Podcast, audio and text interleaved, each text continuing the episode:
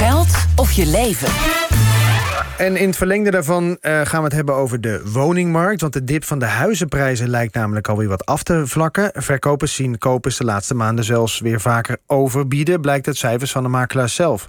Opvallend, want door gestegen rentes en uh, zijn de woonlasten voor kopers... toch flink gestegen, zou je denken. Dus hoe is dat dan te verklaren? En ligt de dip op de woningmarkt hiermee alweer achter ons? Allemaal vragen die ik ga stellen aan hypotheekexpert Oscar Noorlag... van Van Brugge Adviesgroep... en aan Gijs van Weijgeren van Makelaarsland. Goedemiddag. Goedemiddag, van harte welkom allebei. Goedemiddag. Goedemiddag. Meneer Van Weijgen, had u tijd voor deze uitzending... of uh, was u eigenlijk druk met, uh, met huizen verkopen? Nou, we waren wel druk, moet ik heel eerlijk zeggen. Het is, uh, ik heb zelfs vanochtend nog een paar uurtjes zelf meegebeld... om klanten te woord te staan die uiteindelijk een opdracht wilden geven. Ja, en vandaag zijn dus cijfers van, over de woningmarkt naar buiten gekomen. Nieuwe cijfers. Ten opzichte van april lagen de prijzen uh, in mei slechts 0,1% lager. Daarvoor ging het harder naar beneden.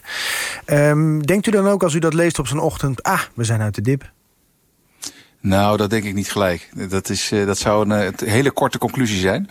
Uh, ik denk wel dat we dan in een soort wat stabielere fase zitten. En ook overigens in een seizoenspiek. Want het is in de woningmarkt altijd zo... dat in deze maanden de meeste transacties plaatsvinden. Ah. Zo voor de zomer. En dan heb je natuurlijk de zomerdip, om het zo maar te zeggen, in aantallen. Want iedereen is op vakantie. En, en dan gaat het in het uh, najaar, eh, krijg je eigenlijk nog weer een, eh, een, een stijging. Maar die is nooit zo groot als uh, voor de zomer. Ja, en, en Oscar Norlag van, uh, van Brugge Adviesgroep. Um, ja, u verstrekt de leningen. als u zo'n bericht leest, denkt u, wat denkt u dan? Bent, zijn we dan uit de dip? Of, of trekt u ook niet zo gauw zo'n conclusie? Nou, het is nog een beetje te vroeg om een uh, definitieve conclusie te trekken. Maar wij denken wel dat er veel signalen uh, zijn dat het misschien uh, de prijzen binnenkort wel kunnen gaan stabiliseren. Mm -hmm. En dat heeft er vooral mee te maken dat de hoogte van huizenprijzen worden be met name bepaald door hoeveel mensen kunnen lenen. En dat is afhankelijk van twee factoren. De hypotheekrente en de inkomens. Ja. En die hypotheekrente die is vorig jaar natuurlijk enorm uh, gestegen. Alleen uh, dit jaar uh, is die eigenlijk de hele tijd constant gebleven. En de inkomens die stijgen wel enorm. Waardoor je ziet dat de financierbaarheid van woningen gewoon weer aan het stijgen is. Waardoor ook onze verwachting is dat de huizenprijzen op termijn eh, ook gewoon weer omhoog zullen gaan. Ja, en, en, en dat klinkt als vrij logisch. Of bent u dan toch nog verrast op zo'n dag... dat zo'n uh, zo'n bericht binnencijpelt uh, van de maand mei?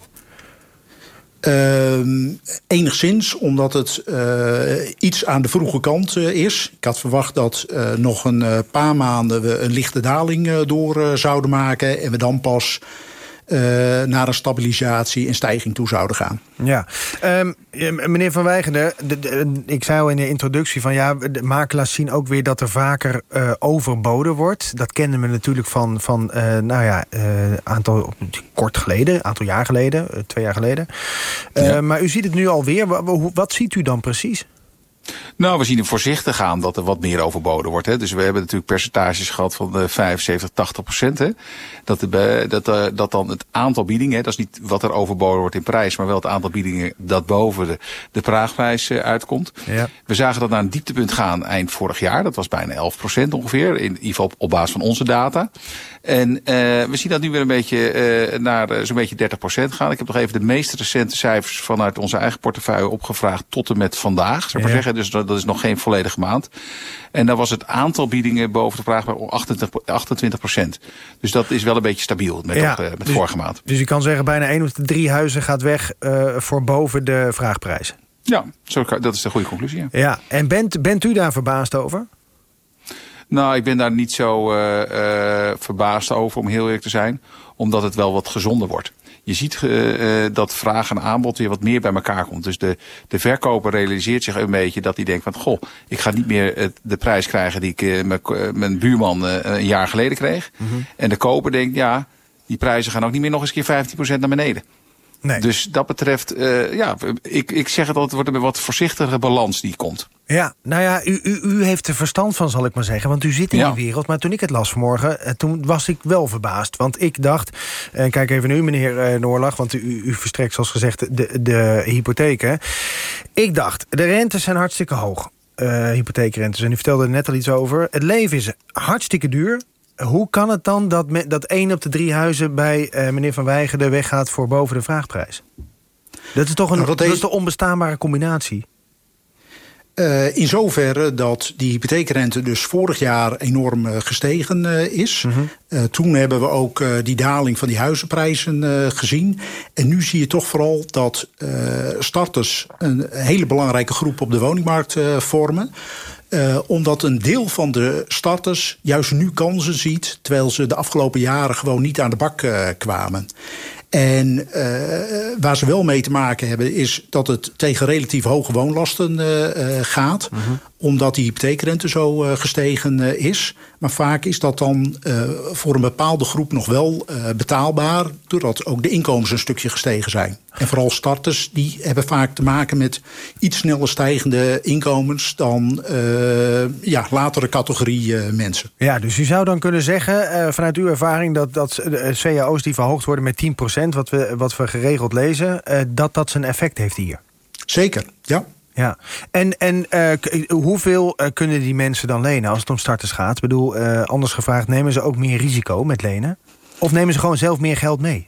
Uh, nee, het, het, betekent met name dat ze op basis van het inkomen uh, ja. meer kunnen lenen. Ja. ja. Dus het is niet zo dat ze meer eigen geld uh, meenemen dan bijvoorbeeld een jaar geleden. -huh. um, je kan dus concluderen, oké, okay, die, die, die rentes zijn gestegen... het leven is duurder geworden, maar die lonen zijn dermate verhoogd... dat die, dat, dat die woningmarkt toch lekker aan blijft jagen. Ehm, meneer Van Weijeren, ja, u, u, u, ja meneer Noordig, wat wil u zeggen?